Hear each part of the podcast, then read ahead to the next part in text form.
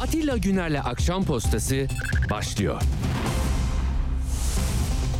Radyo haberciliğinde bir klasik. Sorulmayanı soran, haberin peşini bırakmayan tarzıyla bir marka. Atilla Güner'le Akşam Postası, gündeme damga vuran konu ve konuklarla hafta içi her akşam 17'de Radyo Sputnik'te. Akşam postasından hepinize iyi akşamlar efendim. Hoş geldiniz. 26 Nisan akşamı yine başlıyoruz. Şöyle dün akşam saatlerinde gece yarısı neredeyse değil mi? 23.40 küsürdü. Recep Tayyip Erdoğan ülkenin Cumhurbaşkanı ve canlı yayında. Zor saatlerdi, zor anlardı ve biz orada ne olduğunu bilmiyoruz. Karşılarında Cumhurbaşkanının karşısında gazeteciler vardı. Aradan neredeyse işte 17 saat geçti. Ne oldu? Neden problem yaşandı? Nasıl müdahale edildi? Bugün istirahati konusunda ayrıntılı bir açıklama henüz edinemedik. Kendi açıklaması var. Ama hani yayıncılıktır bu. Kameralar kaydediyordu. Onu muhtemelen daha sonra iletişimden sorumlu olanlar tüm kayıtları almışlardır. Ee, çok sayıda kamerayla çekim yapıldığı için orada Erdoğan'ın e, sağlık sorunlarının nasıl nüksettiğini, kimin önce koştuğunu e, etraflıca görmek mümkün. Ama ya da görememek mümkün.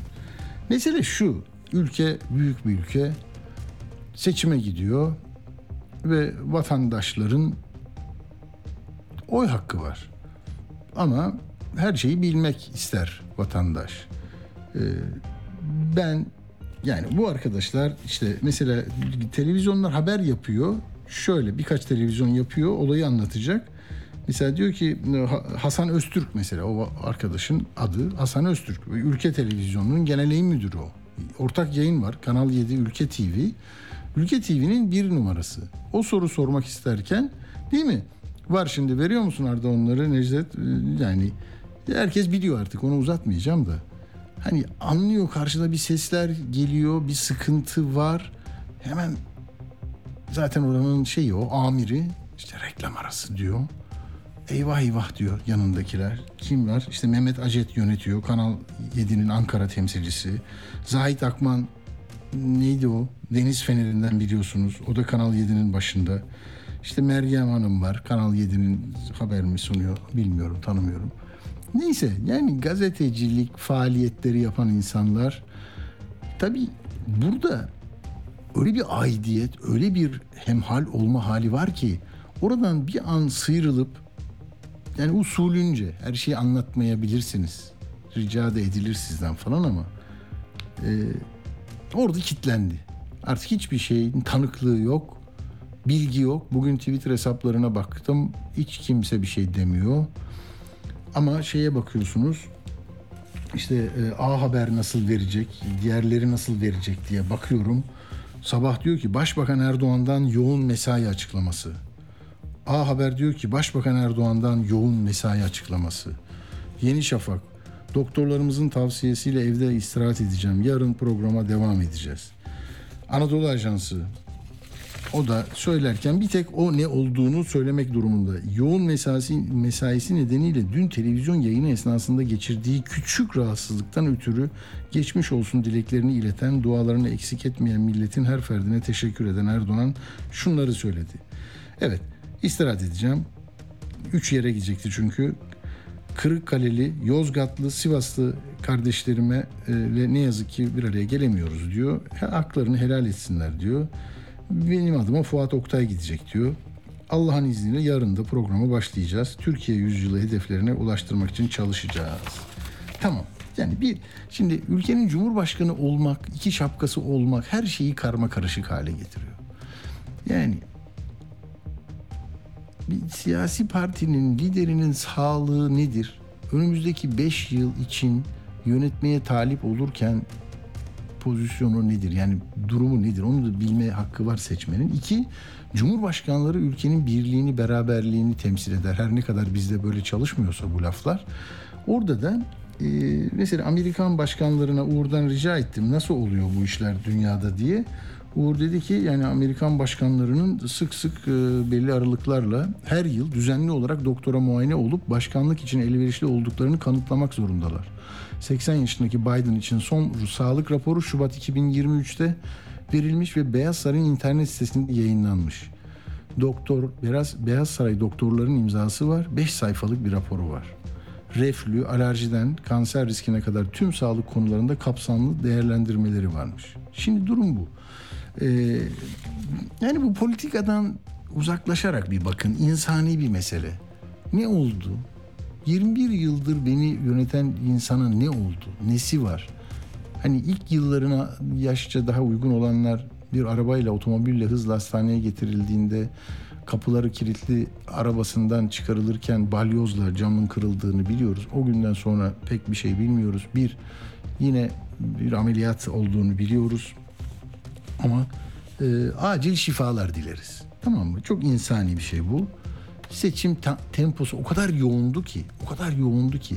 Hani size dün söyledim ben 55 bin kişiye m, madalya verilecek depremde yardımımıza koştukları için yani belki 120 ülke falan vardı orada. Hepsini ayrı çalır, çağırıyor.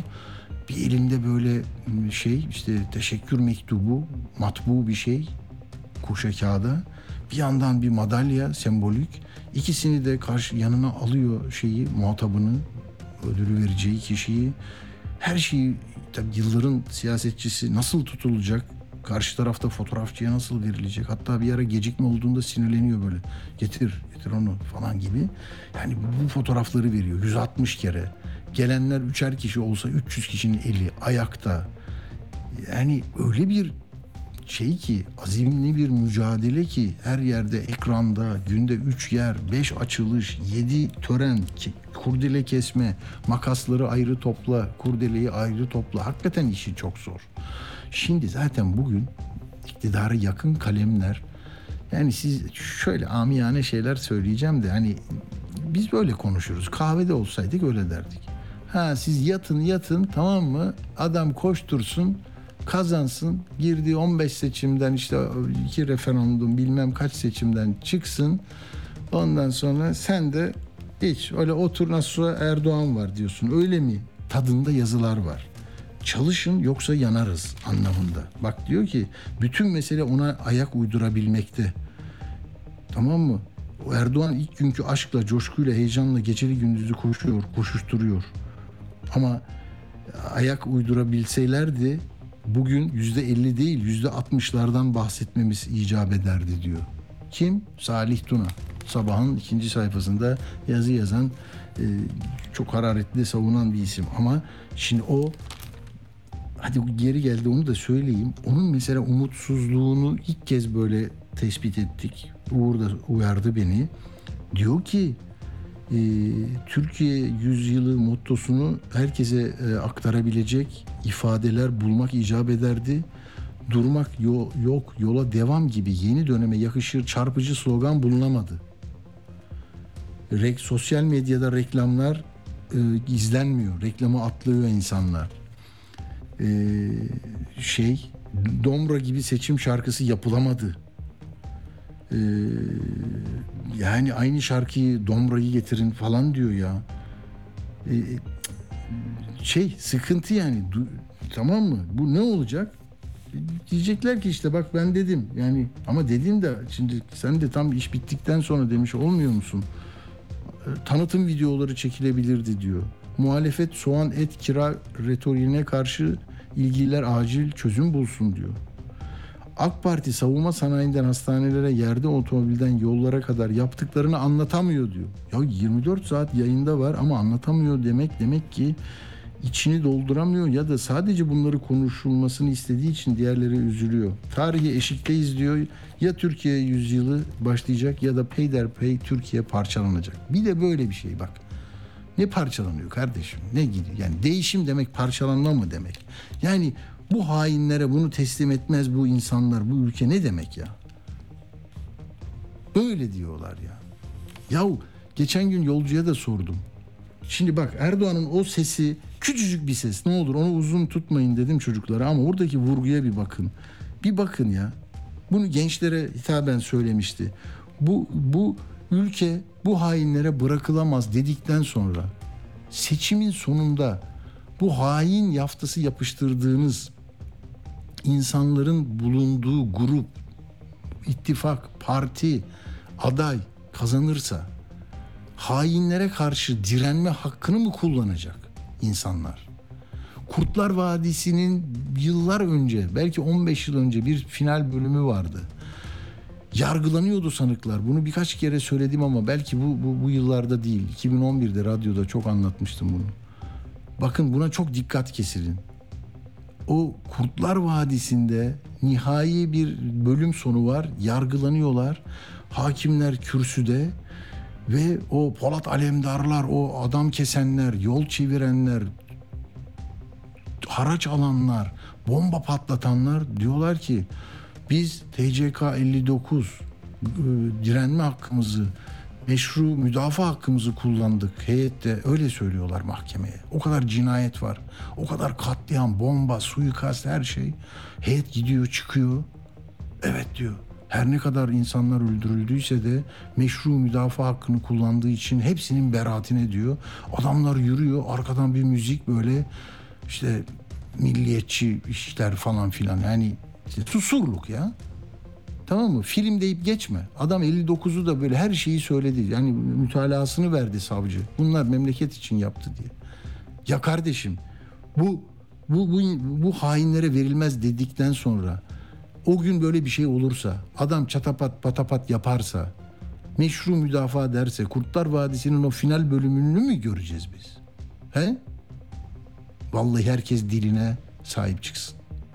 Bak bunu geçen Duran da Burhanettin Duran da yazdı. Yani 14 Mayıs akşamı iki şık var kardeşim. Ya iktidar devam eder ya yeni bir iktidar gelir. Başka bir şey olmaz. Ne iç savaş gelir, ne donanma gemileri gelir, ne senin Anadolu gemisine bomba atan olur. Orada bile, orada bile o gemi personelinden 1500 kişiden belki 300'ü sevinir. Yeni bir şey geldi diye. Ne olacaksın ya? Yine gidecek Gölcü'ye park edecek. Yine gelecek komutanlar, yine gelecek o yeni cumhurbaşkanı törenle. Yine bayrak, sancak hepsi aynı. Dolayısıyla yani bu lafı ederken e, niye makuliyet sınırları içinde bir eleştiri yapamıyoruz ya? Ya eskiden biliyor musunuz? Şöyle derdi Erdoğan ve Adalet ve Kalkınma Partisi'nin ideologları. Seçkinler var bir yanda, elitler var, oligarşik bürokrasi var, vesayet var. İfademi, ifade hürriyeti yok. Din ve vicdan hürriyeti yerine getirilemiyor. Yasaklar var. Kürtçe yasaklar var. İşte yok cezaevinde Kürt anne, Kürt evladı görüşemiyor. Durduruyorlar. Bir şeyler, bir şeyler, neler neler, neler neler. Yani şimdi ne? Şimdi yerine o sözcüklerin hepsi sözlüklerde ait olduğu yerlere döndü. Emanetmişler bunlar. Emanetmişler. Şimdiki sözcükler hain, işbirlikçi, savaş artığı, denize döktüklerimizin devamı, yok olacaksınız. Sizin anayasa mahkemeniz de milletin değil, siz de değilsiniz, partiniz de değil. Hepiniz işgalcisiniz. Mektubunuzu büyükelçiler yazıyor. Allah'ım ya Rabbi ya. Ya bunları duyup duyup da yani o gün Samaslar bilmem neler Kartal Demirağlar yaratma çabasına ne, ne diyeceğiz ya? Hiç mi görmedik? Hiç mi bilmiyoruz? Bu kadar mı durduk kaldık ya? Bak ses ben şimdi Erdoğan'ın söylediği bu sözün iyi bir şey olmadığını söyleyebilme özgürlüğüm var ve bu da çok kıymetli. Bu hainlere teslim edilmez. Bir, bir küçücük ses verir misiniz? İrite etse bile sizin için bu bir düşüncedir ama düşüncenin toplumda yaratacağı etkiden dolayı endişeli olma hakkımı kullanıyorum. Birazcık verir misiniz? Her kürsüye çıkan hanımefendi de öyle. Ne diyorlar? Biz geliyoruz ve bunları cezaevlerinin kapısını kıracağız. Hepsini dışarıya salacağız. Ya bu ülke hukuk devleti değil mi? Hukuk devletinde ne zamandan beri cezaevi kapıları böyle kırılıyor? Öyleyse ana kademe, gençler, kadın kolları yükümüz ağır. Bu ülke bu hainlere bırakılamaz. Görüyor musunuz? Öndeki sözler söylenmemiş sözler. Kimse biz böyle bir şey yani her hep bütün muhalifler biz böyle bir şey demedik diyor. Ama olmayan bir laf arkasından da haine bırakılamaz. O zaman hainlerle mücadele edilir. Çatışma mı olsun yani? Niye Allah korusun ya? Yani hain geliyor ne demek ya? Yani böyle yedi düvel mi geliyor? Çanakkale'yi mi yaşıyoruz? Hani Bahçeli diyor ya Milli Kurtuluş Savaşı'nda da zaten soğan demedik ki diyor. Ya kim geliyor? Soğanı kim tüketiyor? Ocaklardaki acı, sıkıntı, yuvalarda, kreşlerde yani kahvaltısını edemeyenler falan filan ne oldu? Fransızlar, İngilizler geldi bir şey mi yaptılar? Bu çocukların yemeklerini mi aldılar? Kim düşürdü bu şeyi Türk lirasını da? Gelip hani Merkez Bankası'nın başına bir kayyum mu geldi? Gayrimilli bir para şeyi mi politikası mı yürütülüyor? Bilmiyorum. Yani ne olur şu şu 18 günde biraz daha sakin hani demokratik bir yarıştır. Kazananlar da Türkiye için çalışacaklardır. Hiç kimse başkası için burada çalışıyor olamaz. Olamaz. Hele hele bu insanlar falan ne bileyim ya. Şimdi e, evet bugün tabii Erdoğan dinleniyor. Yarın e, programına devam edecek. Göreceğiz. E, bilme hakkınızın sınırlı olduğunu e, zaten biliyorsunuz. Ne kadar bileceksiniz. Şimdi televizyonda o sıkıntı yaşadıktan sonra beni uyarıyorlar. Hakikaten o da çarpıcı geldi. Ben Erdoğan'ı dinlerim ama tam da o sıkıntının yaşandığı bölümü dinleyemiyordum.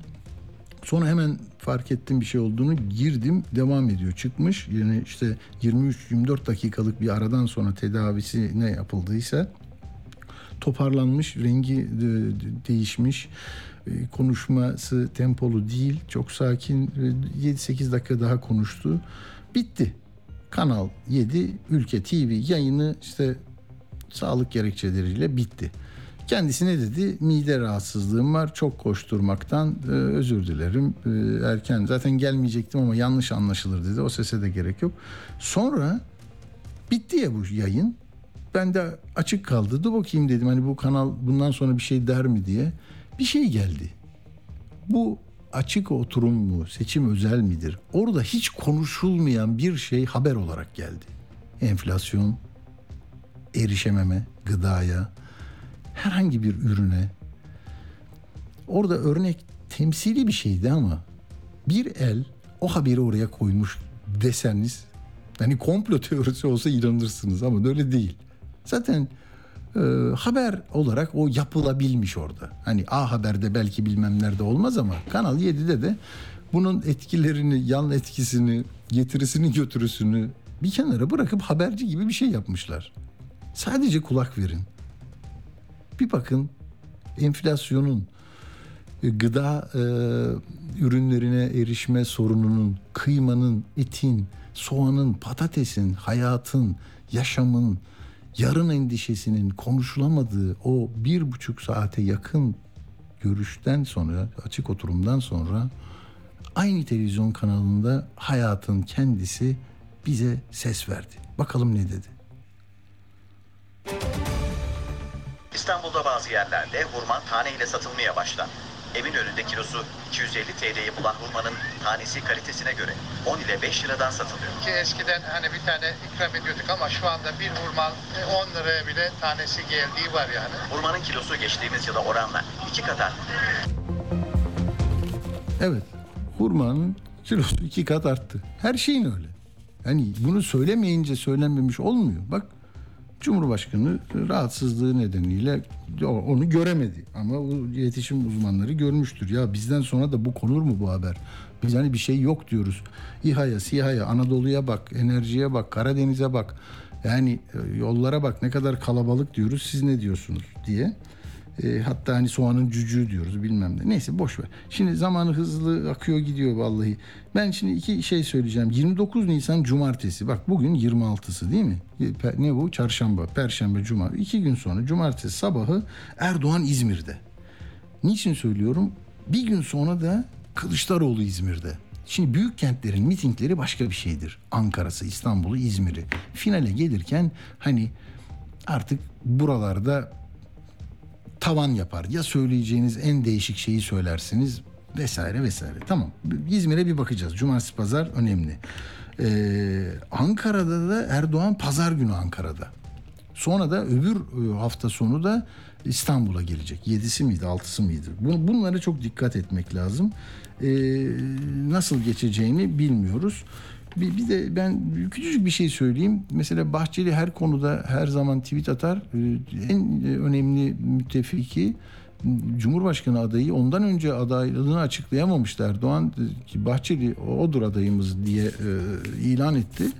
E, sonradan Erdoğan ben adayım demişti. Neyse yani insan böyle bir sağlık sorunu olduğunda telefonla da arıyor olabilir ama baktım da böyle kim mesajlar yayınlamış herkes. Mesela ilk önce Kılıçdaroğlu yayınladı. Bütün sonra Millet İttifakı'ndan Canan Kaftancıoğlu'na kadar insani durum bu geçmiş olsun dediler. İstismar görmedim. E, sonunda e, şeyde Bahçeli'den yok. Ama diğer şeyler var. E, nedir bilmiyorum. Yani e, Bilmiyorum. Tamam. Şimdi arkadaşlar e, zaten yurt dışında e, oy kullanma da başlıyor. Tamam mı? Yarın ne yapacak? Başlıyor. Daha 9 Mayıs'a kadar yurt dışında oy dediğinizde az buz değil. 3 milyon 416 bin kişi. Yani oradan gelen oylar hem milletvekili dağılımını da etkiliyor. Sen bir ilde mesela hani Kocaeli'nde son milletvekilini aldım zannediyorsun. Ee, bir geliyor oradan senin payına düşen yurt dışında diyelim ki bir buçuk milyon oy kullandı. Kocaeli büyüklüğüne, iriliğine, seçmenin sayısına göre orada alınan oya göre üleştiriliyor tamam mı illere? Bir bakıyorsun aa yapı değişti. Sen 73 73 ile almıştın. Diğerine bir fazla geliyor. Bir şey oluyor. O değişiyor. Çok değişti böyle. 2 3 yerde değişti.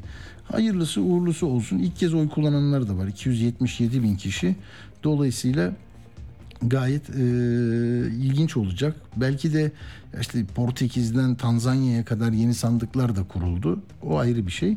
Bir de gümrükten de hani geliyor gidiyor akraba ziyareti, kına gecesi bilmem ne gelin görümce e, ziyaretleri, anne baba toprak hasreti, tarana bilmem ne acılı e, ezme alma işleri. O, o zaman da gümrükten oy kullanabiliyorsunuz. Yani gümrük kapılarında illa işte Berlin'deysen Berlin'e döneyim demene gerek yok. Çünkü şeyde bitiyor.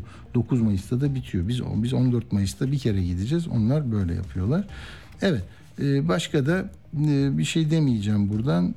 Yani bu Salih Tuna'nın köprüden önceki son çıkış başlıklı yazısını bir ara okuyun. internetten girin. Hani ben çünkü bak fiziki gidiyorum alıyorum sizin için tamam mı? Yani bunu hiçbir fedakarlıktan kaçınmadan Türker İnanoğlu gibi e, yani ben de sahici bir filmin bütün unsurlarını sizin için alıyorum. Hadi şimdi laf lafı açtı. Almışken hani hakkını vereyim. Bak kaç para bu sabah dediğin gazetede hani 4 lira mı ne?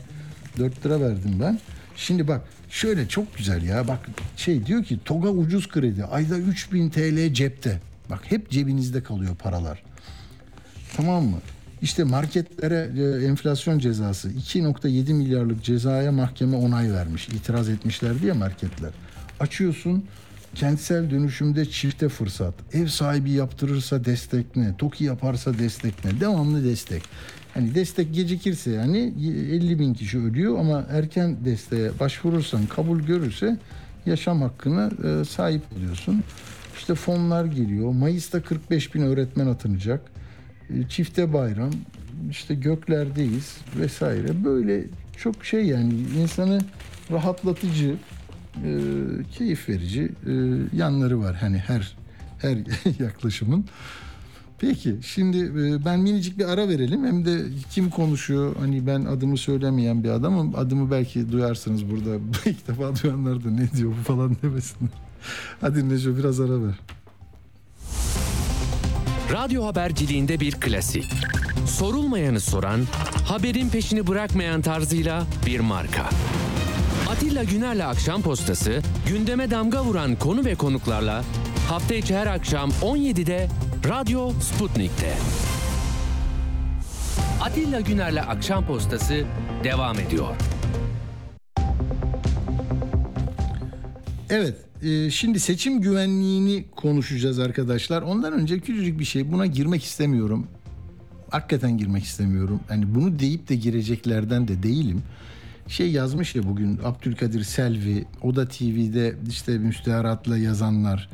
Hani böyle karıştırıcılar, e, ne bileyim bana uzak olan alemler onlar. Onlar bir şeyler çeviriyorlar galiba. Ee, uzak durun, merak etmeyin. Yok kimmiş de bilmem neymiş de yok videosu varmış. Ya bu bu ülkede yani şey diyor ki Abdülkadir Selvi bu FETÖ yöntemi diyor uzun uzun anlatmış. Hani bazen eski bir ana haber bülteni vardı anılarımızda. İtiraz ediyormuş gibi yapıp 10 dakika görüntüsünü verirlerdi. Böyle şeyleri zokaları yutmayın. Yazıktır, günahtır. Kamera kimdir belli değil. Bu ülkenin siyasal geleceği, esenliği, demokrasisi, ekonomisi böyle tertiplerle, kasetlerle yaralanacak bir e, efsafta değil. Tamam mı? Siz kendinize güvenin, e, memleketinize güvenin, oyunuza sahip çıkın. Birileri kenardan, köşeden yani boş teneke çok ses çıkarır derler ya bazen de böyle söyleyecek lafı olmayan tenekeleri sağdan soldan yokuştan atar. Dikkatiniz dağılır. Aman dikkatinizi dağıtmayın. Kendiniz için en iyisi neyse onu yapın. Oyunuzun tabii ki e, güvenli bir e, seyir izlemesini istersiniz. Şimdi tam da o konuya geldik değil mi arkadaşlar bağlantı oldu mu? Peki. Şimdi Oy ve Ötesi Derneği'nden Ertim Orkun'la görüşüyoruz. Merhabalar, hoş geldiniz. Merhabalar Atilla Bey. Evet. Şimdi Ertin Bey siz epey de eskisiniz bu işlerde. Ee, neredeyse aa, değil mi? 8 seçim diye notumda var. Doğru mu? 2014'ten bu yana. Evet. Peki. İki seçimde Siz çalışıyoruz. çok iyi. Peki oradan da bir sürü tecrübeniz var. Eksiklerinizi görüp düzeltiyorsunuz. Sizin bugün itibariyle çalışmalarınızda geldiğiniz nokta ne? İhtiyacınız ne? Bize bir uyarınız var mı?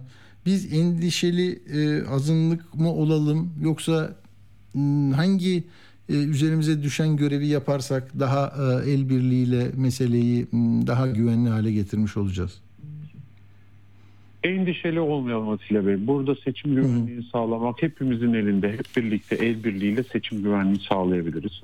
Ee, çok- e, oldukça fazla zamanımız var. 17 günümüz var. Biz e, insanlara gelin bizim gibi organizasyonlara gönüllü olun. Oy vetisine gönüllü olun. Olmuyorsa partilerle birlikte çalışın. Parti müşahidi olun diye çağrılarda bulunuyoruz.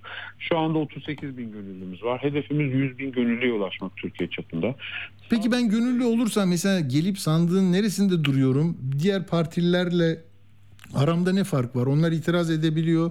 Ben de oy ve ötesi adına oraya ne kadar müdahil olabiliyorum? Şimdi sandık kuruluna girmiyorsun. Sandık kurulları artık e, Tabii. oluştu. Oraya devlet e, iki tane görevli atıyor. Biri sandık başkanı oluyor, bir de kurul e, görevlisi oluyor. Hı hı hı. Beş siyasi partide beş e, kişi atıyor. Birer kişi atıyor sandık kuruluna. Her sandık için listeler verdiler ve bu listeler oluştu. Yedi kişilik bir kurul oluşacak. Bu kurulun içerisinde olmuyoruz. Bizler gönüllü gö- e, müşahit olarak orada bulunuyoruz. E, orada sandık kurulunun arkasında e, gözlemci olarak günü gözlemleyebiliyoruz. O- Oy verme sürecini gözlemleyebiliyoruz. Ayrıca da sayım sürecini gözlemleyebiliyoruz. Bizim yaptığımız şey bu. Biz orada müdahale değiliz. Oy hakkımız olmuyor. Oradaki sandık kuruluna dahil olmuyoruz. Ama o gün ne olup ne bittiğini her şeyini görmeye e, görmek için orada bulunabiliyoruz. Peki yani bu bilgi sizin ıı, tarafınızdan ıı, nasıl işleniyor? Yani varsa bir sorun bunu ıı, ilgili yani mağduriyet yaşayan bir partiye mi bildirerek düzeltmesini sağlamış oluyorsunuz? Şimdi biz bütün günü gözlemliyoruz. Sabah 7'den akşam 7'ye kadar Hmm. sürecin içerisinde olmaya çalışıyoruz. Sabah 7'de sandık kurulu oluşup yemin etmesinden sandık kurulunun e, zarfları ve oyları çıkartıp mühürlemesine her şeyi gözlemlemeye çalışıyoruz. Her şeyin e, usulüne uygun olup Tamam. olmadığını orada gö- Diyelim ki şey ama sizi rahatsız eden ve uygun olmayan hukuk dışı bir şey gördünüz. Ne olacak o zaman? Müdahil olmaya çalışıyoruz. Tabii ki oy hakkımız yok ama bu e, orada konuşma hakkımız olmadığı anlamına gelmiyor. Biz orada rica ediyoruz. Diyoruz ki bakın burada usulen böyle yapılması gerekiyor. Böyle böyle e, siz Böyle yapıyorsunuz bunun doğrusu budur diye uyarılarda bulunuyoruz. Genelde dinleniyor çünkü biz e, iyi bir eğitim veriyoruz. 3-3,5 saatlik bir eğitimimiz var. Buradaki gönüllülerimiz e, mevzuatla konuşuyorlar. Yani çıkıp da ya acaba böyle mi yapsak gibi böyle bir e, önerge vermek yerine bakın usulüne uygun olarak e, mevzuatta böyle söylüyor. Buna uygun yapmamız gerekiyor ve şu şu maddeye göre yapmamız gerekiyor dediğiniz zaman e, mecburen herkes hem fikir olarak e, aynı şeyi yapmaya, e, söylenileni yapmaya e, geliyor. E, burada biz bizim görevimiz hukuka ve usule uygun olarak her şeyin e, o gün içerisinde akıyor olması. Zaman zaman vakalar oluyor. E, bu vakalarda insanlar oradaki insanlarla empati kuruyorlar. E, mesela e, bir örnek vereyim tekerlekli sandalyede oğlunu getiriyor. E, ben de oğlumla beraber gideceğim diye aslında girmemesi lazım. Çünkü o kişinin orada kendi vicdanıyla, kendi özgür iradesiyle oyunu veriyor olması lazım. Belki de annesi babası diyecek ki oğlum olur mu öyle şey buraya oy bas diyecek. Bunu engellememiz lazım. E, Anladım. şimdi burada sandık kurulu orada bölgede mahallede insanı tanıdığı için empati yapıyor. Ya çocukla girsin diyebiliyorlar. Biz orada hayır kesinlikle olmaz diyen kişi olmaya çalışıyoruz. Doğru. Çünkü e, orada o kişinin özgür iradesiyle oy verme hakkı var. Biz bunu savunmaya çalışıyoruz. O insanın elinden bu hakkın alınmasını e, engellemeye çalışıyoruz. Çok önemli. Çünkü Bazen Peki- insanlar annesinin babasının söylediğinin Tabii. aksini de yapamaz. Yani. Tabii, tabii. Evet. Peki orada e, son olarak şunu öğrenmek isterim. Bir tutanak var. ıslak imzalı denir. Herkes onun peşinde. Sonra fotoğrafı çekiyor. İlçe örgütleri, mahalle temsilcileri partiye bildiriyor. YSK zaten onları da galiba sonra e, eşleştiriyor. Alo. E, Sizin orada bir fonksiyonunuz var mı? Bir algoritmadan söz etmişsiniz editörümüz Uğur'a. Ayağım düştüm. Duyu- yok yok duyu- duyuyoruz sizi. Ertin Bey? Ne oldu düştü mü? He? Sesi vardı. Ha, geç geldi bana. Peki gelin bana. Peki duyabildiniz mi benim sorumu? Soruyu duyamadım düştüm arada sanıyorum. Tamam. Ee, şunu sor, soruyorum. Islak imzalı tutanaklar meselesi hayati önem taşıyor. Onunla ilgili e, ne söylersiniz? Türkiye'de yaklaşık 200 bin sandık var. 200 bin sandığın her birinden her siyasi parti ıslak imzalı tutanağını almalı.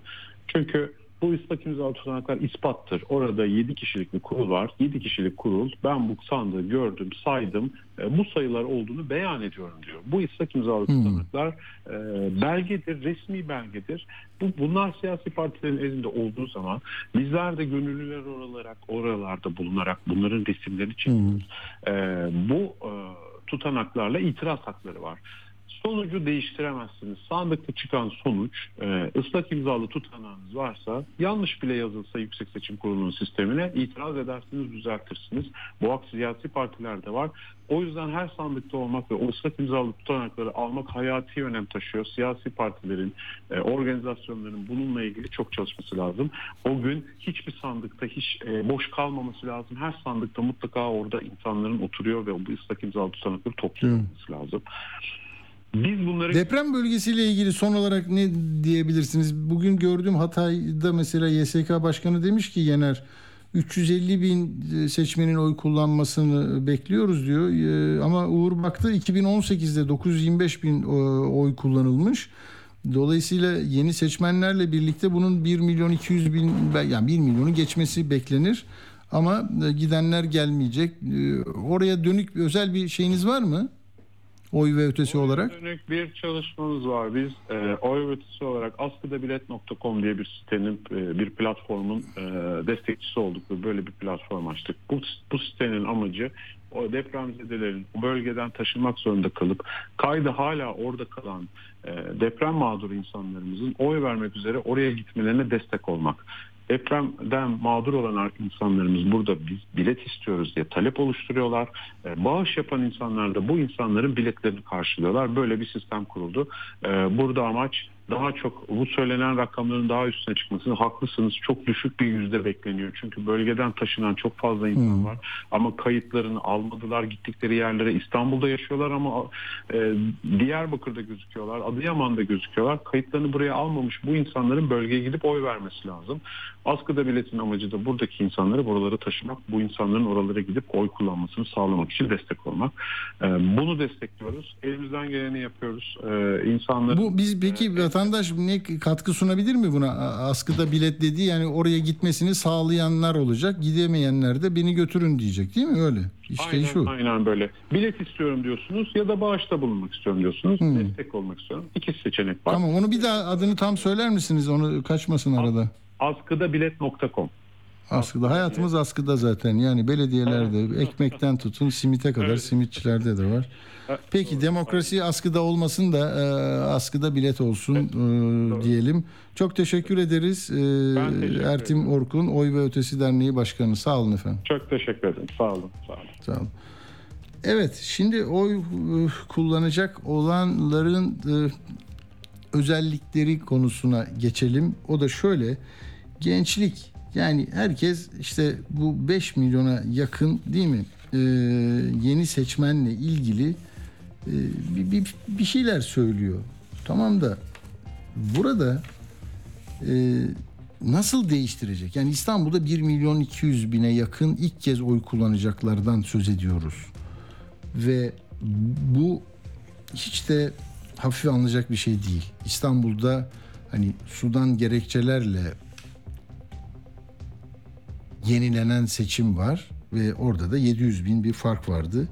Şimdi hepsi gider mi bilmiyorum ama gençlik e, meselesini şöyle ya da böyle herkes kendi penceresinden, kendi gözlemiyle, kendi hissiyatıyla, bakış açısıyla değerlendiriyor. İşte bunlar yok işte apolitik diyen, şu diyen, özgürlükçü diyen herkes e, bu konuda çok fazla emek harcamadan kolaycı ve toptancı bir yaklaşımla gençler üzerinde bir söz sahibi olduğunu ispat etmeye çalışıyor. Hani mesela gençlik bizimle diyorsunuz. Bunun altını doldurmaya çalışırken işte bir festivalden söz ediyorsunuz. Mesela Teknofest diyorsunuz. O gençlik. Bırakın Y'yi, Z'yi bilmem ne kuşağını. Burası bizim için önemli. Neden çıkar, neden olur bilmiyorum ama bu konulara çok emek vermiş. Kuşak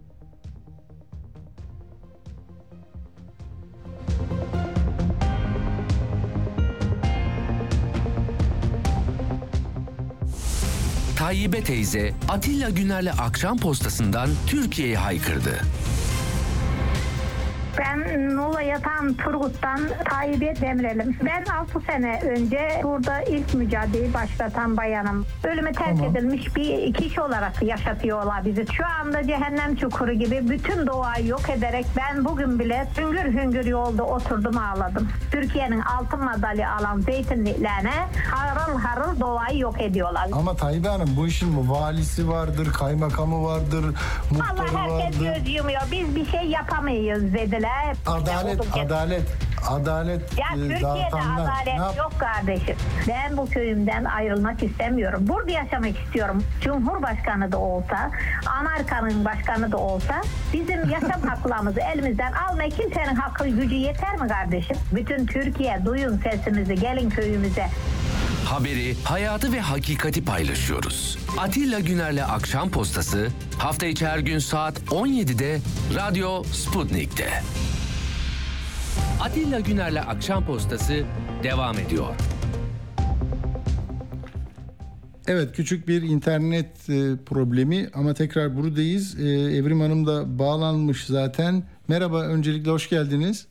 Merhaba, iyi akşamlar tüm dinleyenlere. Çok teşekkürler. Çok teşekkürler.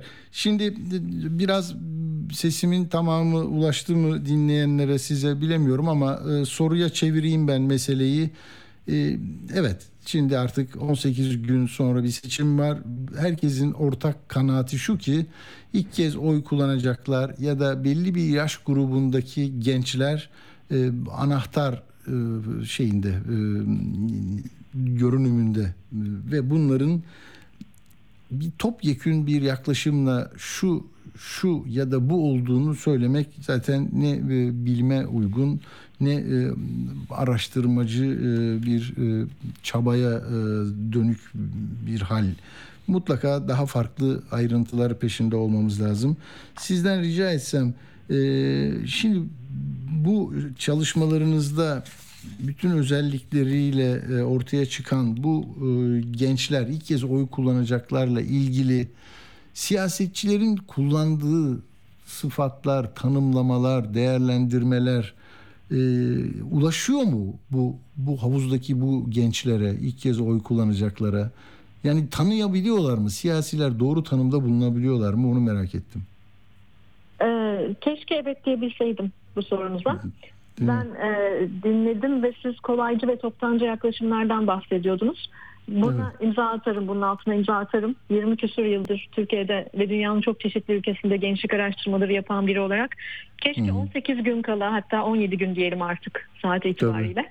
17 gün kala e, bunları daha çok konuşuyor olmasaydık ama e, ben kendi namıma uzun yıllardır 2023 seçimlerinde şu kadar e, ilk seçmen olacak. Hazır mısınız? Çalışıyor musunuz? Ne yapıyorsunuz sorularını soruyorum.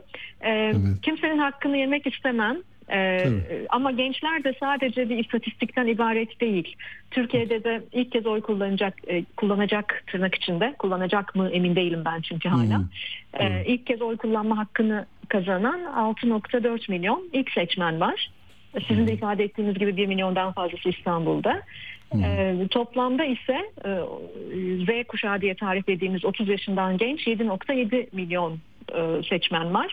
Şimdi bunlar çok çekici rakamlar tabii ama e, bu sayıları bir kazıyıp arkasındaki gerçek insanı görmek lazım. Bence temelde geleneksel siyaset hatayı şurada yapıyor. Birincisi epey bir zamandır zaten gençler apolitik diye etiketleniyordu. E, Siz kitleye apolitik diye etiketlerseniz o zaman onları sadece seçmen olarak görürsünüz. Yani onlarla birlikte bir çalışma yapma ihtiyacı hissetmezsiniz. Onlar sadece lob seçmendir ve seçim günü gelir sandığa oyunu kullanır gider. Öyle görürseniz de onlarla ilgili kapsayıcı, onları kararlarınıza dahil eden çalışmalar yapamazsınız. En fazla şunu yaparsınız mevcut iktidarı gençlere şikayet edersiniz.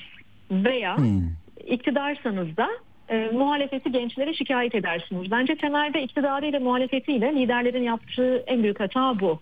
Türkiye'nin gençlerine e, birilerini şikayet etmek. Oysa ki bu yaralı ekolojik olarak, ekonomik olarak, sosyolojik olarak, kültürel olarak bu yaralı ülkeyi bu gençlere biz ellerimizle bu hale getirip bırakıyoruz. Bence önce bir özür dilemeliyiz diye düşünüyorum. Çok çok önemli. Mesela bunun bir, bir ayağı da herhalde anketlerde çıkıyor araştırmalarda. Hani gelece- gençlerin yüzde 62.8'i geleceği iyi görmüyorum diyor. Ye- 72.9'u fırsat verilse verildiği takdirde başka bir ülkede yaşamayı düşünürüm diyor. Ee, Burada bir şey var Ee, yani şu ya da bu değil ülkenin e, topyekün ona hissettirdikleri bu olmuş. Bunda yani ekonomik gerekçeler, sosyal, psikolojik bi- bilmiyorum ama e, hani ben buradayım ve bu burada olmaktan çok gurur duyuyorum ve kendimi de çok iyi yetiştiriyorum ve memlekete de çok iyi hizmetlerim olacak lafını çok az duyar olduk. Bilmiyorum e, yani sizin disiplininize e, aykırı da olabilir ama ben sadece bir gözlemci olarak böyle e, şeylere e, çok yüz yüze geliyorum böyle bir durumla. Gözlemleriniz doğru. Çünkü ben bir araştırmacı olarak onların çıkaramadığı ses olmaya gayret ediyorum. Ee, Bizim 100 bine yakın üniversite öğrencisiyle e, en son yaptığımız araştırmada %83'ü 2022 yılında fırsatımı bulursam Türkiye'den gitmek istiyorum dedi. Bu çok acıtıcı. Üniversite öğrencisi olduklarının altını çiziyorum. Çünkü bunlar bizim yetişmiş yetkin insan kaynağımız. Ee, ve e, her geçen sene işte 11 yıldır bu kapsamlı araştırmaları Türkiye'de yapıyoruz. Her geçen sene bu oranın yükseldiğini görüyoruz. Pek yakında 2023 araştırmamız da sonuçlanacak. Ama genel olarak Türkiye'den gitme eğilimleri var. O yüzden bundan birkaç sene evvel özellikle 2018'den sonra Türkiye'de hızlanan, iyice derinleşen e, genç e, yetenek göçüne e, baktık orayla ilgili bir araştırma yaptık. Onunla ilgili de bir araştırma kitabı yazdım. E, bunlar neden göçüyor, neden gidiyor ve gelirler mi? Aslında temelde baktığımız şey şu, bunu iyi anlamamız lazım. Aslında sütli amaçlarla gitmiyorlar. Aslında daha iyi bir arabaya binmek, daha iyi bir evde oturmak için. Aslında temelde gitmeleri elbette Türkiye'de çok derin bir genç işsizliği, genç yoksulluğu var. Ama gitmelerini tetikleyen sebep tabii ki iş bulamamak da olabilir, oluyor da. Ama kalmalarını sağlayan sebepleri özellikle bizim düşünmemiz ve üzerinde e, konuşmamız veya işte iktidara aday olanların e, bunlar üzerinde kafa yorması gerekiyor. Bizim yaptığımız araştırmalarda yüzlerce ayrı ülkeye hatta Türkiye gibi gelişmekte olan ülkelere giden gençlere de baktığımızda şunu görüyoruz ki Türkiye'ye dönmemekteki yani gittikleri ülkelerde kalmaktaki motivasyonu göçen genç yetenek grubunun demokrasi ve insan hakları. O yüzden bu araştırmada biz döner misin bir gün Türkiye'ye diye sorduğumuzda bu yeni nesil göçmenlere onlara yeni nesil göçmen demeyi önemsiyorum. Çünkü Türkiye'nin bu son yıllarda yaşadığı göç hareketi önceki yıllardaki öyle 60'lardaki 70'lerdeki 80'lerdeki göçe benzemiyor. Bambaşka bir yeni nesil göç hareketi bu. E, mecbur olmadıkları halde gidiyorlar çünkü. Orada aslında temelde e, barış içerisinde, huzurlu bir iklimde, kapsayıcı bir iklimde, kutuplaşılmayan bir ülkede yaşama motivasyonunu görüyoruz. O yüzden ben şimdi bugün e, her geçen gün işte televizyon kanallarında, sosyal medyada, mitinglerde inanın tüm siyasi parti liderlerinin iletişimlerini çok yakından takip ediyorum. Ve ben sıklıkla gençlere şikayet edildiğini görüyorum. Siz seçmensiniz gelin bir Osmanlı tokatı sallayın ve bunları indirin aşağı diye. Evet. E, bu yaklaşımla ben Türkiye'de zaten kararsız seçmen olduğunu, e, kararsız genç seçmen, ilk seçmendeki kararsızlıkların oyun oranının zaten yıllardır yüksek olduğunu düşünüyorum. Çünkü politik bir karşılığı yok bu gençlerin beklentilerinin genel olarak. Ama e, artık bu son 17 güne girdiğimizde de ben hala çok da ikna olduklarını zannetmiyorum. Öyle TikTok'ta dans ederek falan da bu iş olmaz. Bunun da altını çizeyim. Hareketler de tavsamaya başladı zaten bunu izliyorsunuzdur. Evet. Ee, buradaki en temel konu gençlere gençlerin problemlerini adres edecek yaklaşımlarla yaklaşmak ve e, bunu beraber çözebiliriz var mısın diyebilmek ve senin problemlerinin ne olduğunu görüyorum anlıyorum inceliyorum da diyebilmek E, bununla ilgili ben çok samimi bir yaklaşım e, çok da fazla göremiyorum bunun en büyük kanıtı da ne biliyor musunuz? Ee, daha da düşen e, milletvekili adaylarındaki daha da düşen genç aday oranları. Yani Evet. siz- Çünkü sembolik hale gelen bir iki oluyor değil mi? Arada bir uçurum oluyor. Ondan sonra tabii. evet. Yani sembolikler de bana kimse kızmasın ama kimin çocuğu onları biz bilmiyoruz yani. Ya da bileceğiz yakında. Yani benim için asıl olan e, bir gençlik araştırmacısı olarak şey değil. Hani e, işte şu kadar da bak ben de 18 yaşında aday da koydum oraya değil. Ama size çok enteresan bir şey söyleyeyim. Ee, örneğin biraz daha eskiye gidelim. Yani e, göya gençleri daha az anladığımız bir döneme. Örneğin bizim 2018 yılında e, 30 yaş altı vekil oranımız düştü. Halbuki yasa değişti. E, 18 yaşından sonra seçime hakkı da verildi bu gençlere. Evet. Yüz- Yüzde 1.3'e düştü. Halbuki e, bir dönem önce 2015'te yüzde 1.6 idi. Yüzde 1.3'e düştü. Ben geçenlerde arkadaşlarımla beraber bir analiz yaptım. 30 yaş altı e, genç milletvekili adaylarına baktım. E, o kadar düşük ki siyasi partiler yüzde iki civarlarında hala seçilebilir yerlerden. Burada e, Türkiye İşçi Partisi'nin hakkını yemeyeyim yüzde 14.6 ile o biraz ayrışıyor. Ama diğer seçime giren siyasi partilerin tamamı yüzde iki e, küsür civarlarında genç adaylar koymuşlar seçilebilecek yerlere. E, ne olacak? Gene e, 60 ortalama yaşı olan e, eril bir toplum bu gençlerin 21. yüzyıla dair dertleri hakkında fikir mi geliştirecek? Buradan bile bir samimiyet olmadığını ben görebiliyorum. Bana hiç kızmasınlar ama 17 gün kala artık bunları konuşmak için ne kadar e, anlamlı onu da bilmiyorum. Yani gençler özetle broşür dağıtmaya veya oy kullanmaya geldiğinde hatırlanıyor. Türkiye'nin ben gençlerini sevmeyen bir genç ülke olduğunu düşünüyorum. Bir zaman zaman ben de çocuklar çocuk bayramı olmasına rağmen çocuklar konusunda da çok sahici, içten böyle m, kuşatıcı e, bir e, yaklaşımın olmadığını söylerdim yayınlarımda. E, Sizinkisi de çok çarpıcı geldi şu anda. Çok doğru. Yani bir 23 Nisan'da koltuk bırakıp Evet. 19 Mayıs'ta Evet. e, etkinlik yapmakla, konser yapmakla falan olmuyor. Bu şey bu arada konser demişken biz onlara teknoloji festivalleri e, yapalım tamam da ondan önce yıllardır yasakladığımız müzik festivallerini, sanat festivallerini açalım gençlere de biraz Hı. e, ümit var olsunlar. Dünyaya Çok doğru. Türkiye'ye dair. doğru. Çok doğru. Hatta Ankara'da tam bana göre festival diye bir etkinlik düzenlendi. Ee, orada belli bir kalıpta olmasına özen gösterilmişti. Ee, yani tam bana göre lafı bile yani sizin ihtiyacınız olanı biz tayin ederiz. Bu tam size göre. Buraya geleceksiniz demek de Evet. o, o o genç o gençliğin hani coşkusuyla, heyecanıyla, o sorgulayan yanıyla hiç örtüşmeyen e, bir hal alırdı. E, o da dolayısıyla yani yapıyormuş gibi olmak e, iyi gelmiyor. Son olarak şunu sormak istiyorum aslında e, Evrim Hanım bu grubu hani sosyolojik e, bir şeye oturtursak diyelim ki hani Bağcılar'da, e, Sultan Çiftliği'nde, Sultanbeyli'de bu ilçeleri söylememin özel bir maksadı yok ama hani bu siyaseten de çok kullanılıyor. Hani Beşiktaş'ta işte şeyde Kadıköy'de, Caddebostan'da işte Moda'da, Be- Bebek'te de gençler var. E, Taşlı Tarla'da da, da var. Esenyurt'un arkalarında da var. E5'in üstünde de. Bunları birleştiren ya da ayrıştıran bir özellikten söz edilebilir mi? E, edilebilir. Bununla ilgili de çok araştırmalar yaptık biz, yapıyoruz da. E, hat, yani aynı kentin e, farklı mahallelerinde, aynı ilçenin farklı mahallelerinde de Evet.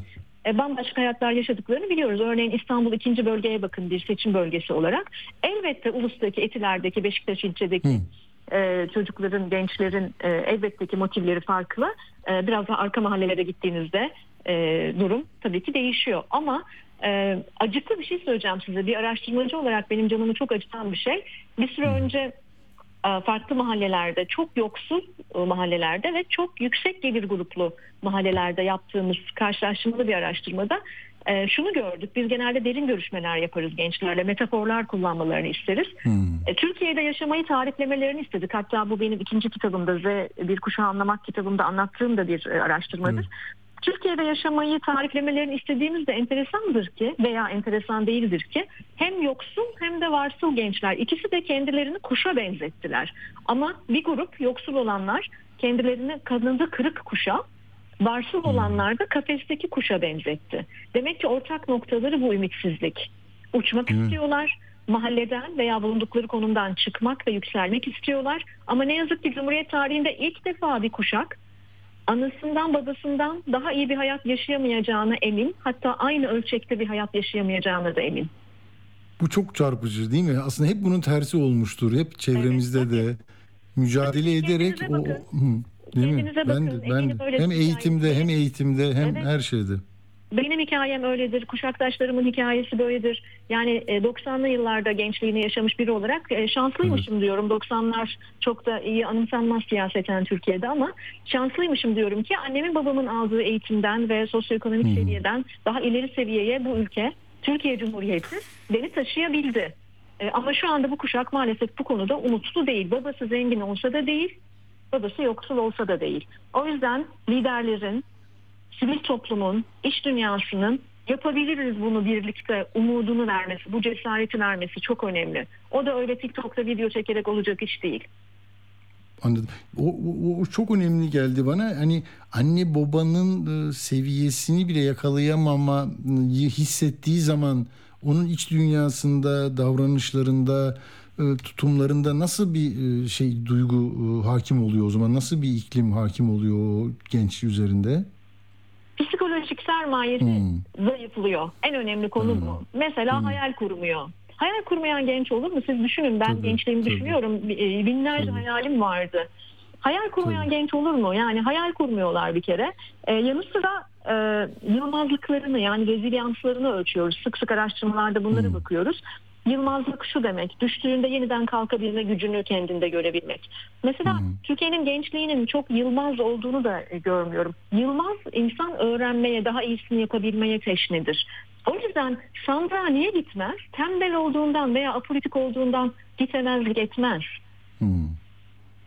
Yılmazlığı zayıflamıştır. Ne değişecek ki der. Geleceğe yönelik ümit var değildir. E, Burada Çok psikolojik doğru. sermayesinin zayıf olduğunu gösterir. O yüzden gençlerin finansal sermayeden, entelektüel sermayeden daha da çok Türkiye'de psikolojik sermayeye yani umuda, inanca, iyimserliğe, yılmazlığa ihtiyaçları var. Ve bu da kendi kendilerine yapabilecekleri bir hal değil. Yetişkinin ve en önemlisi yasa koyucunun buna izin vermesi gerekiyor. Çok çok doğru oldu. Ee, Yani hakikaten çok da etkileyiciydi son e, bölümde söyledikleriniz. Tabii bunu umarım sadece sandıkların kurulmasıyla konuştuğumuz bir mesele olmaktan çıkar. 15 Mayıs'tan sonra gürültüsü patırtısı geçtikten sonra hadi bakalım m, bu gençler bu toplum için neler yapabiliriz sorusu ciddi ve samimi bir şekilde gündeme gelir diyeyim ben de son sözler olarak. Siz de e, Siz medya, e, siz medya olarak, ben e, araştırmacı olarak, bizler sivil vatandaşlar olarak tabii. e, bunların bizi dinleyenler, sivil vatandaşlar bunu hatırlatmak istiyorum. Seçmen adaydan büyüktür. Öyle değil mi? Hı hı hı hı. Seçmen e, bugünkü milletvekili adayından, bürokrasideki adaylardan daha önemlidir ve daha büyüktür. O zaman takipçisi olalım. Bu iktidar doğru. değişse de değişmese de Gençlik Bakanlığı, Gençlik Spor Bakanlığı'nın çalışmalarının takipçisi olalım. Hı hı. Seçim geçtikten sonra da o zaman göreceğiz gerçekten gençlerini seven bir ülkede miyiz? Bunların takipçisi olalım bence. Doğru. Eksik olanı tamamlamak için, talep etmek için, sorgulamak için e, çok iyi bir fırsat. Çok teşekkür ediyorum e, Evrim Kur'an e, kuşak araştırmacısı bize e, iyi bir ufuk turu yaptırdınız. Sağ olun katkınız için. Ben teşekkür ederim. İyi yayınlar, iyi akşamlar herkese. Sağ olun, sağ olun. Evet, çok e, keyifliydi bence. E, Çünkü bütün çabası e, bu gençleri anlamak olan bir isimle konuşunca daha geniş çerçeve içinde oturtmak mümkün olabiliyor. Şimdi biz de küçücük bir ara verdikten sonra yolcuyla beraber olacağız. Aman bizden ayrılmayın. Radyo haberciliğinde bir klasik. Sorulmayanı soran, haberin peşini bırakmayan tarzıyla bir marka. Atilla Güner'le Akşam Postası, gündeme damga vuran konu ve konuklarla hafta içi her akşam 17'de Radyo Sputnik'te.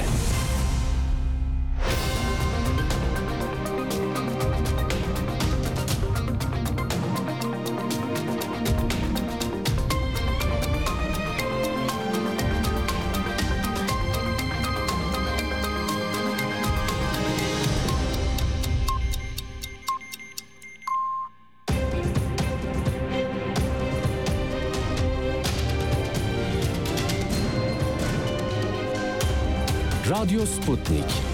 Anlatılmayanları anlatıyoruz. Atilla Güner'le Akşam Postası devam ediyor. Evet bir iki noktayı size aktarayım yolcu bulacağız. Ee, şöyle son dakika gelişmesi Uğur göndermiş bana. Uğur Dündar demiş ki e, gazeteci Uçağın Kuş haber sitesi ve televizyonunun sahibi Can Tanrıyar biraz önce İstanbul Emniyeti Organize Şube ekiplerince gözaltına alındı. Şöyle bu bunu az çok biliyorum Can Tanrıyar'ı da iyi tanırım. Ee, bu televizyon vardı. Bir sermaye grubu para verdi. O işte onlarla bir tartışması vardı. Ee, sanıyorum o oradan kaynaklı bir şey. Yani yatırım amaçlı ortaya konan e, finansal e, şeyin e, tablonun yarattığı bir olay bu. Başka bir yanı olduğunu düşünmüyorum. E, şikayet üzerine mali şube vesaire olmuştur. Bir de şu Hüdapar'la ilgili tartışmada A- AK Parti Grup Başkan Vekili Bülent Turan'ın e, NTV'deki lafı ilginç. Onu da hatır, hatırlatmak isterim yani bilmeyenlere. Diyor ki Hüdapar ayrı bir parti. Biz biz onlarla ittifak yapmadık. Hüdapar Erdoğan'ı destekleme kararı aldı. Yani bizim seçilebilecek yerlerde dört aday, e, milletvekili e, sırasında yer verdiğimiz parti, birlikte omuz verdiğimiz mitinglerde beraber olduğumuz parti denmiyor. Yani birisi Hizbullah'tan gözaltına alınmış, iki, iki ay yatmış, sonra beraat etmiş Faruk Dinç, Zekeriya Yapıcıoğlu, Şehzade Demir vesaire. E, neden? Çünkü artık ayrışma e, iyi gelir diye düşünüyorlar herhalde. Çünkü Zekeriya Bey ne dedi? E, Şimdi e, yemin edip etmeyeceğimize bakacağız anayasaya göre. Bir de bu bayrağın e, yani Türk bayrağı yerine Türkiye bayrağı desek daha iyi değil mi? Rahatsız ediyor beni deyince Tuğrul Türkeş de bizden Sputnik'ten e, Elif'le konuştu ya bayraktan rahatsız olma hakkı varsa benim de o genel başkandan rahatsız olma hakkım var diyor. Demek ki oralarda bir sıkıntı var. E, yani tam bu o öğrenci 23 Nisan'da sormuştu ya Erdoğan muhalefet bizi anlamıyor deyince hani nasıl yani nasıl yani deyince ben ben de Bülent Turan'a yani o çocuğa söyleseydi o genç öğrenciye o da nasıl yani sizin sıralarınızda var mit- mitingleri beraber yapıyorsunuz niye böyle di- diyeceğini tahmin ederim. Ee, tamam burada da böyle bir de TÜİK'in e, bu madde fiyat listesini yayınlamıyordu 2022 Haziran'dan itibaren.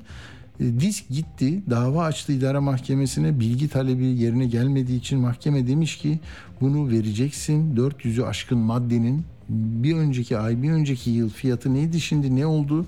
Neden karartıyorsun? Şimdi bu bilgi e, elimize gelecek, anlayacağız. Demek ki vermeyenden isteyeceksin. Saklayandan açığa çıkması yönünde e, girişimlerin olacak ki anlayasın. Tamam. Böyle biz zaten bunu anlatıyoruz. Yolcu geldi mi acaba? O gizemli bir yorumcu. Ben kahin değilim. Ama herhalde hatırlayacaktır değerli dinleyiciler. Bir yıldan fazladır keser döner, sap döner, hesap döner diyordum. Hesap döndü. Adı yolcu. Memleketi dünyayı geziyor ve anlatıyor. Eski askeri vesayet yerine sürekli bir dış güçman üretenle ahiret üreten karşılığında da tanıdık yandaş vesaireyi besleyen bir kapitalist sistem var. Tahlil ediyor, düşündürüyor. Biz artık insan bir baba ya da devlet bey değil Atilla. Soyut kurum olarak devlet babayı istiyor halk. Yolcunun çarpıcı yorumları Atilla Güner'le Akşam Postası'nda. Yolcudan siyasi analiz. Evet sevgili yolcu merhaba hoş geldin. Atilla merhaba, hoş bulduk herkesten. Sağ ol, var ol. Derinden geliyor sesin ama bir öncekinden daha iyi e, değil mi? Evet, şimdi e, hareket halindeki bir araçta olduğum için dolayısıyla sesim böyle geliyor olabilir. Peki. Atilla, no, ne oluyor Atilla? Senin tarafından bana bana mı soruyorsun? Şimdi niye sana soruyorum? Mesela sana ben normal bir vatandaşla sohbet ettiğimizi düşünelim. Yani Evet. böyle bir biz te- televizyonda program yapmayan, radyoda konuşmayan normal vatandaş. Desek ki seçimde ne oluyor desek ne cevap verirsen bana önce o cevapları ver. Ne oluyor Atilla? Bana bu soru soruluyor tabii yolcu. Ben de diyorum ki valla kıl payıyla kazanılacak bir seçim olacak ama kim kazanacak bilmiyorum diyorum. Şimdi bu tartışmadan kaçmak için bir şey tamam mı? Tabii, Ee, tabii. Ama bir de bir de tabii huzur olsun. Aman çok e, sen oyunun ne olacağına karar ver ve kararlı ol. Sahip çık diyorum o kadar. Ama tabii burada profesyonel işimizi yaparken her şeyi anlatıyoruz. Tabii. Şimdi Atilla normal bir vatandaşa sorduğun zaman vatandaşın e, duyabildiği kadar, okuyabildiği kadar yani bizden normal bu işle e, daha detaylı olarak ilgilenen ve azdır çoktur takdiri izleyicilere bırakalım. Bir kamuoyunu etkileyen, kamuoyunda söylediği sözün bir karşılığı olan kimi seni destekler, kimi söylediğine Tabii. karşı çıkar. Demek ki bir karşılığı var. Karşılığı ille de seninle aynı paralellikte olmayabilir. O yüzden bu pozisyonda konuşan kişiler normal birinden genel anlamda normal birinden Hı hı. daha fazla okumak, kulaklarını daha fazla açmak, hani dört gözünü dört kulağını açarak e, bütün olup biteni daha fazla anlamaya çalışır. Ki konuştuğu şeyin çünkü ister istemez kitle üzerinde başka türlü bir etkisi olduğu için. Şimdi ben de bu sorumlulukla eminim sen de aynı şeyi yapıyorsun. Bu sorumlulukla konuştuğumuzdan şunu söyleyebilirim. Biz normal bir vatandaş gibi konuşamayız. Çünkü daha fazla yerden bir şeyler almaya çalışıyoruz ya da maruz kalırız daha fazla bilgiye. Ee, ikincisi ise bu işi yaparken işin içine duygu koyarsak hata yaparız. Çünkü duygu değil veri üzerinden konuşmak lazım. Benim dünya görüşüm şöyledir ama bir de gerçekler vardır. Burada olabildiği oranda o duyguyu yorum yaptığımız konudan arındırarak konuşma heves ve isteğimiz var. Ama en nihayetinde biz de insan olduğumuz için neyi ne kadar yaptığımızın e, takdirini diğer objektif gözlere kulaklara bırakmak lazım. Şimdi bu girizgahtan sonra şunu söyleyeyim. Türkiye'de bir zamanlar bazı şeyleri konumuz aynı olduğu için yani sen nasıl sofra tuzu yapılır diye soru sorarsan ben sana habire e, sodyumun formülünü söyleyeceğim. E seçim de böyle bir şey. Bazı şeyleri tekrar edip duracağız. Çünkü doğası böyle. Türkiye'de bundan 6-7 sene önce CHP ile birlikte koalisyon görüşmeleri yapan AK Parti neden Hüdapar ve yeniden Refah gibi iki partiyle ortaklık yapmaktadır. Üçüncüsünün gerçekten adını hatırlayamıyorum. Bir saygısızlık olmasın. Ee, Demokratik Sol Parti'den bir e, beyefendi diyeyim. Yani ne olduğunu da anlamadım. Hiç kendi başına biri gibi duruyor. Ama baya bir e, yük taşıyor. Yani dönüp baktığım zaman Hulki Cevizoğlu burası diyor gerçekten Atatürk'ün yeridir diye AKP'yi gösteriyor. Veya o DSP'deki beyefendi beni bağışlasın adını hatırlayamıyorum. O beyefendi aynı şeyi söylüyor. Birdenbire yine bir arsa kararlılığı var. Burası bizim Hmm. yerimiz. Yani bu arsaya birileri karar Evet. verdi. Burası bizim yerimiz siz değilsiniz diye. Zaten 20 senedir iktidarın demokrasiyi biz getirdik. Efendim dinin yaşanmasından biz sorumluyuz. Ee, ülkeye e, egemen Çamaşır makinesi, bulaşık makinesi yani öyle geldi. hepsini-? Dolayısıyla her şeyi yok sayma refleksi hadi iktidarın e, sahibi olan, simgesel sahibi olan Sayın Cumhurbaşkanı bunları söylediği zaman politik bir karşılığı vardı. Katılır katılmazsın ama öbür türlü bireysel düzeye inince bu sefer öyle bir şey olmaya başlıyor ki Atilla.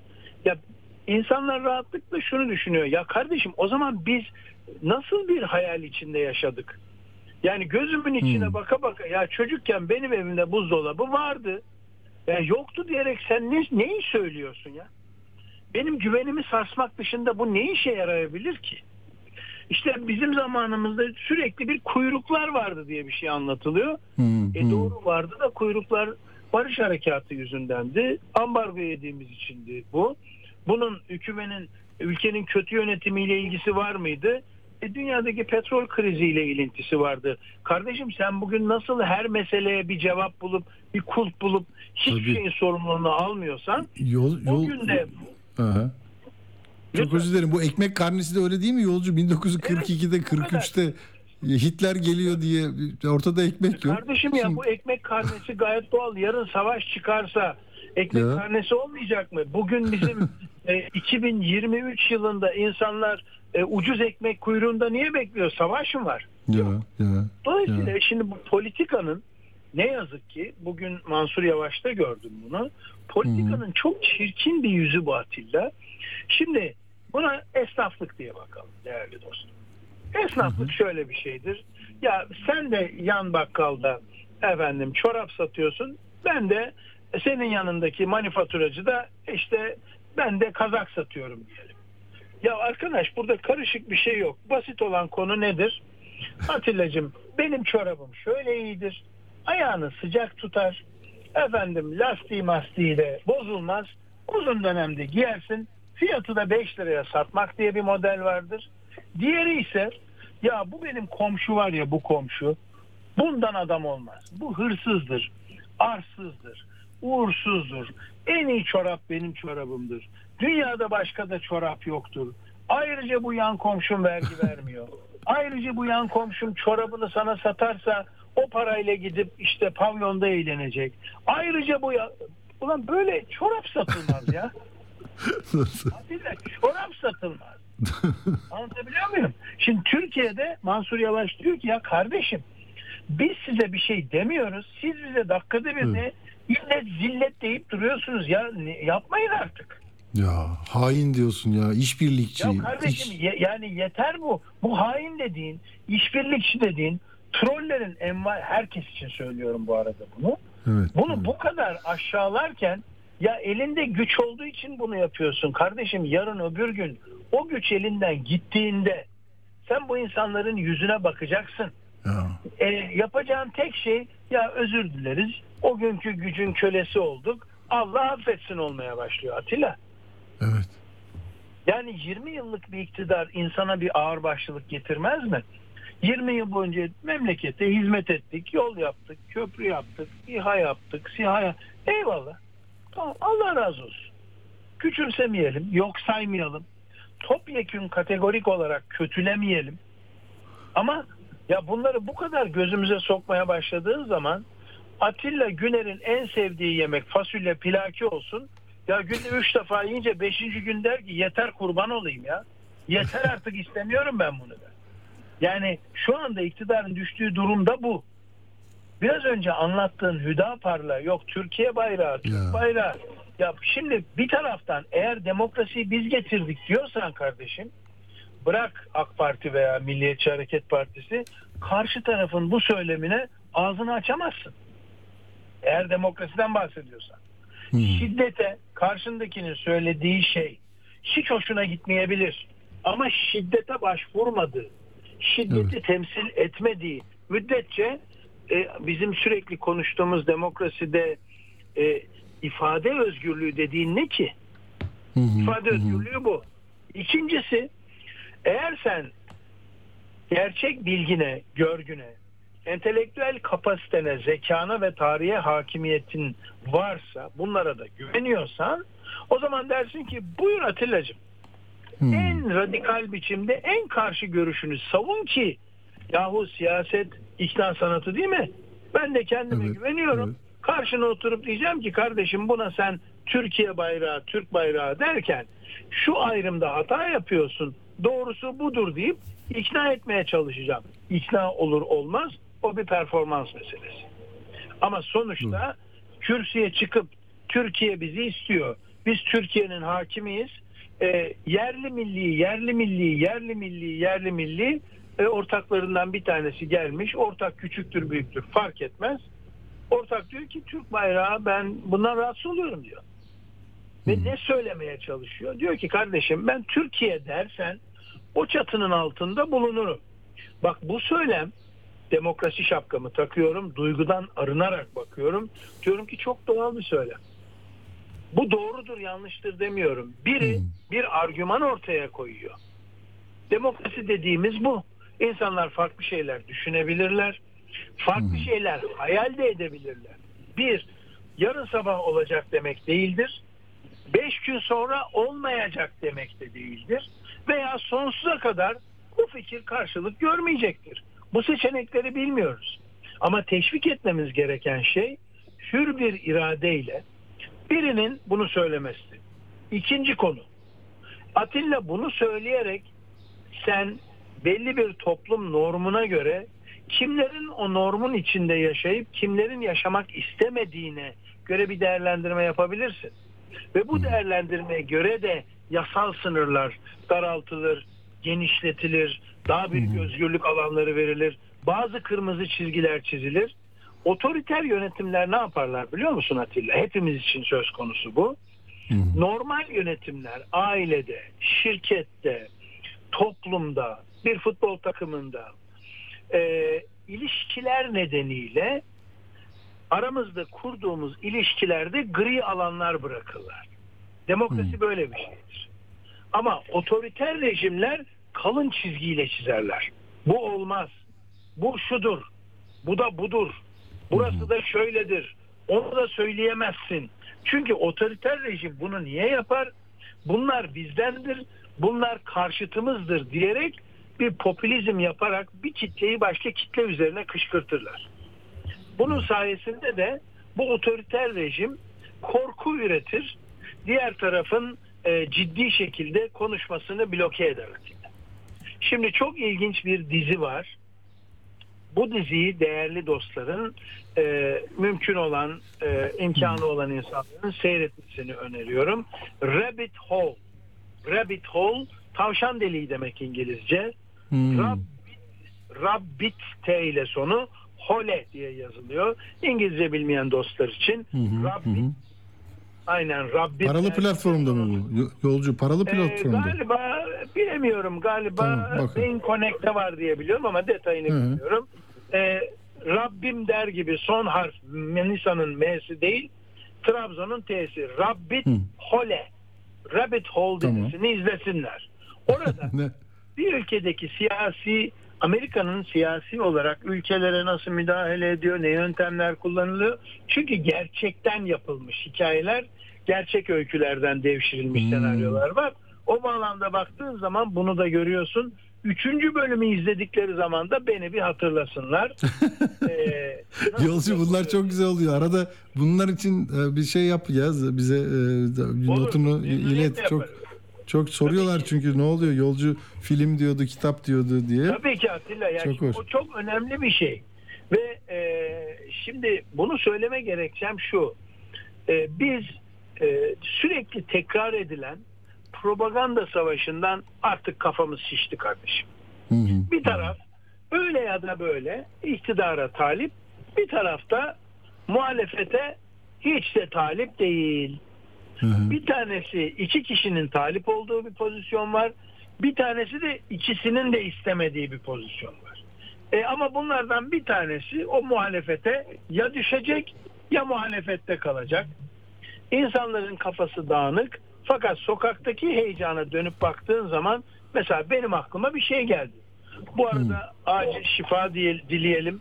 Aynı zamanda geçmiş olsun dileyelim. İnsanca Allah uzun ömür versin ve o ömrü ne zaman hani vadesi dolarsa en doğal yoldan her birimiz gibi uzun yaşamasını dileyelim Sayın Cumhurbaşkanı'nın. Çünkü hükmü şahsiyetten bahsediyoruz burada. Bir tüzel kişilik makamından bahsediyoruz. Bir aile babasından bahsediyoruz. Ona biz karışamayız. Ama şunu da söylemek lazım. Ee, böyle bir sağlığını dilediğimiz kişinin de bizim hakkımızda şu e, muhalefeti temsil eden Ahmet hakkında, Zeynep hakkında, Bekir hakkında sürekli olarak aşağılayıcı, küçümseyen, düşmanlaştıran sözlerine de bir son vermesi lazım.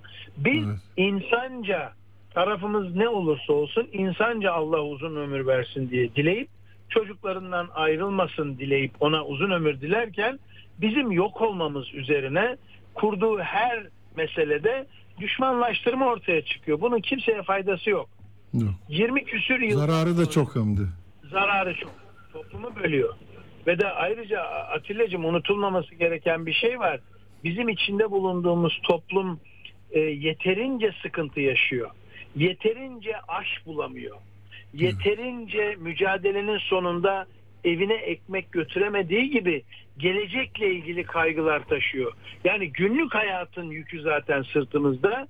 Bir de sokakta yanımızda gidene düşman gözüyle bakmanın bize hiçbir faydası olmaz. O yüzden ben de Sayın Cumhurbaşkanı'na Allah uzun ömür versin ama aynı zamanda Allah akıl fikir versin.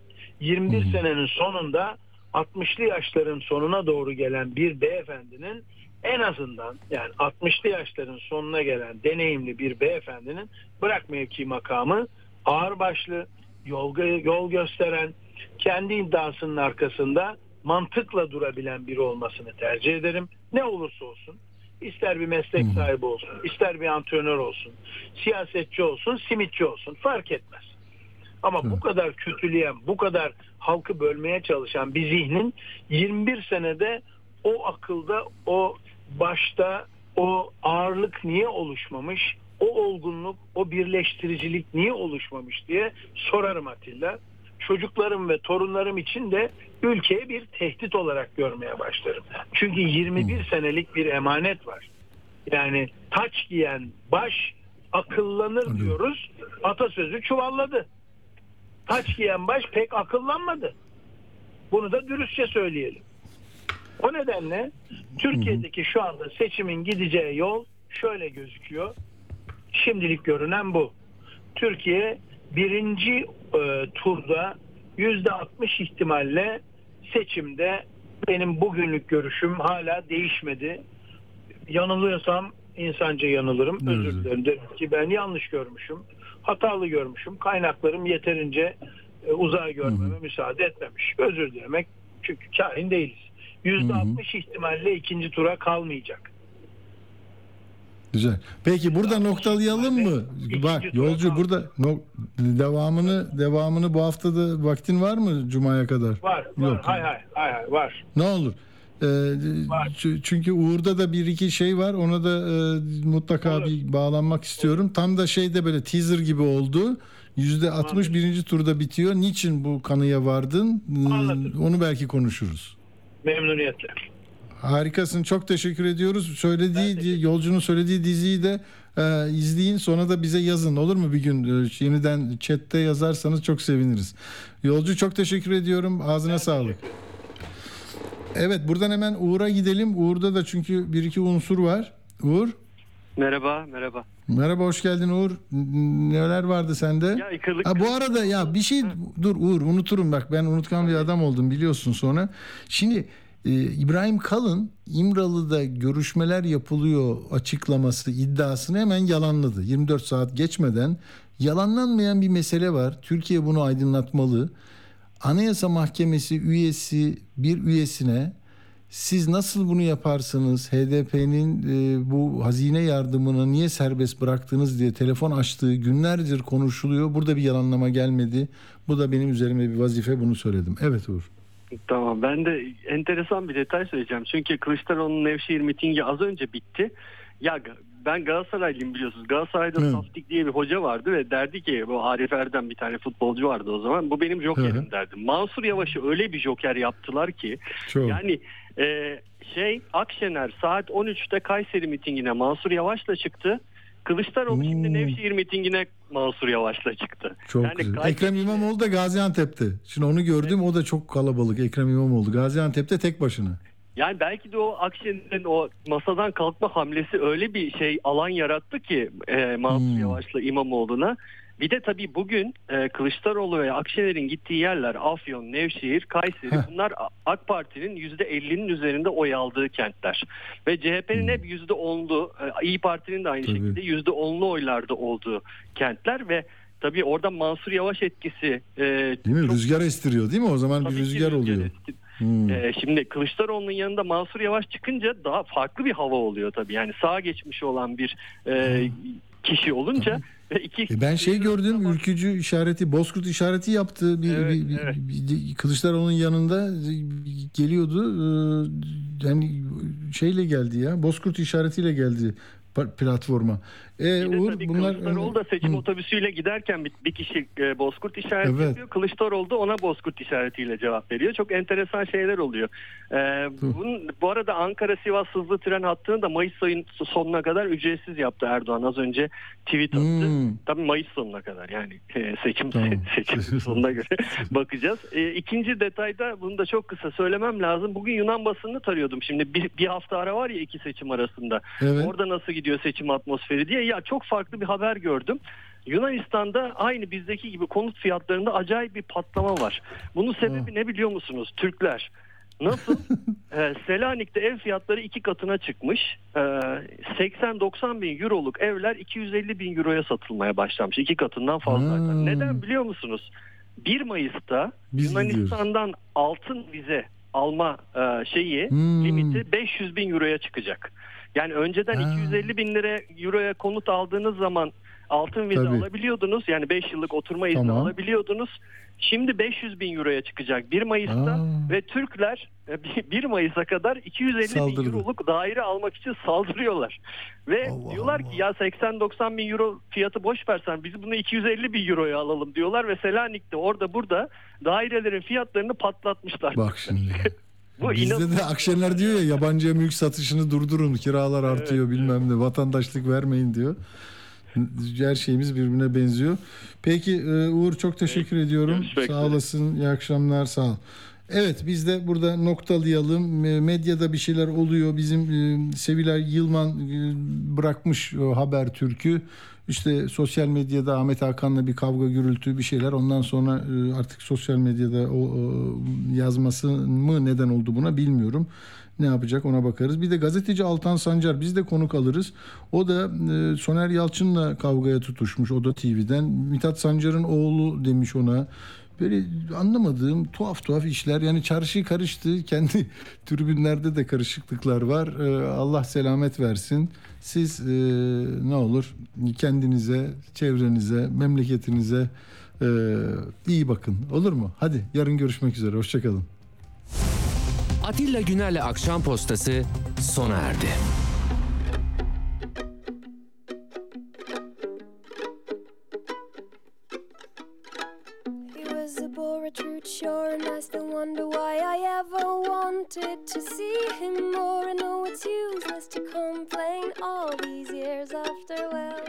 Thanks for asking now, I'm fine. I should have muffled my obsession, but I was all too pure and so blindly sure that he'd always have the satisfying hug I need.